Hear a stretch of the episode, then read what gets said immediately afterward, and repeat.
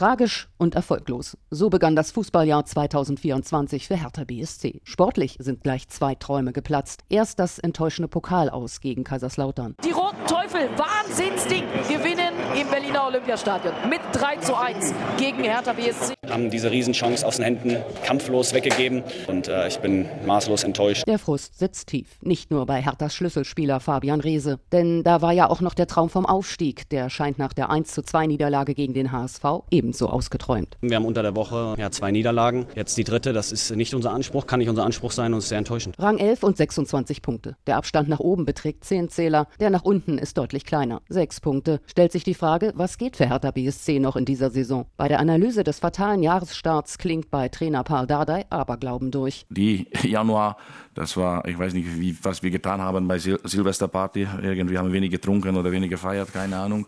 Und vielleicht beim nächsten Mal muss man mehr Ferkel essen, damit wir Glück hat. Hertha hat schwierige Wochen hinter sich. Gegen den HSV wurde das Spiel wegen eines Fanprotests mehr als eine halbe Stunde unterbrochen. Eine Krankheitswelle legte einen Großteil der Mannschaft lahm. Der tragische Tod von Präsident Kai Bernstein machte die Konzentration auf den Fußball mehr als schwierig. Fakt ist, den Berlinern ist es im neuen Jahr nicht gelungen, Konstanz im System und Personal zu schaffen. Da setzt auch die Kritik von Herthas Ex-Kapitän Axel Kruse an. In der aktuellen Ausgabe des RBB24 Inforadio Podcast Hauptstadt Derby fragt er: Extrem enttäuschend. Wir müssen jetzt diskutieren darüber, reicht die Qualität nicht aus oder äh, ist es ein Trainerproblem? Und Urunioner Christian Beek ergänzt: Egal, ob du in Wiesbaden spielst, ob du vor ausverkauftem Haus spielst zweimal, du schaffst es nicht, die Spieler an die Grenze zu kriegen. In der Offensive hängt zu viel von Fabian Reese ab. Und der Abwehrverbund ist zu oft indisponiert bei den Gegentoren. Es zieht sich wie ein roter Faden durch die ganze Saison. Es ist egal, ob es im Pokal stattfindet oder in der Liga, diese individuellen Fehler, diese Geschenke. Mit einem Mittelklassewagen, der zwischenzeitlich nur auf einem Topf läuft, fährst du nicht auf der Überholspur, sondern musst eher in den Rückspiegel schauen, dass du nicht unten reinrutschst. Am nächsten Sonntag müsste Hertha schon bei Kräuter Fürth gewinnen, um überhaupt noch einmal nach oben schielen zu können. Für Hertha-Profi Florian Niederlechner erscheint der Aufstieg nicht mehr realistisch. Also da müssen wir schon ehrlicher miteinander sein. Also der Vorsprung oder der, der Vorsprung, der Abstand ist jetzt äh, schon sehr, sehr groß. Da braucht man ehrlich gesagt jetzt nicht nach oben schielen. Geht es nicht mit dem Teufel zu, wird Hertha wohl auch in der kommenden Saison in der zweiten Liga spielen. Das hatten die Verantwortlichen wohl einkalkuliert. Aber mehr als Platz 11 darf und muss es am Ende der Saison wohl doch sein. Oder wie es Florian Niederlechner ausdrückt. Wichtiger ist, dass wir jetzt mal wieder ein Spiel gewinnen und das muss unser Ziel sein.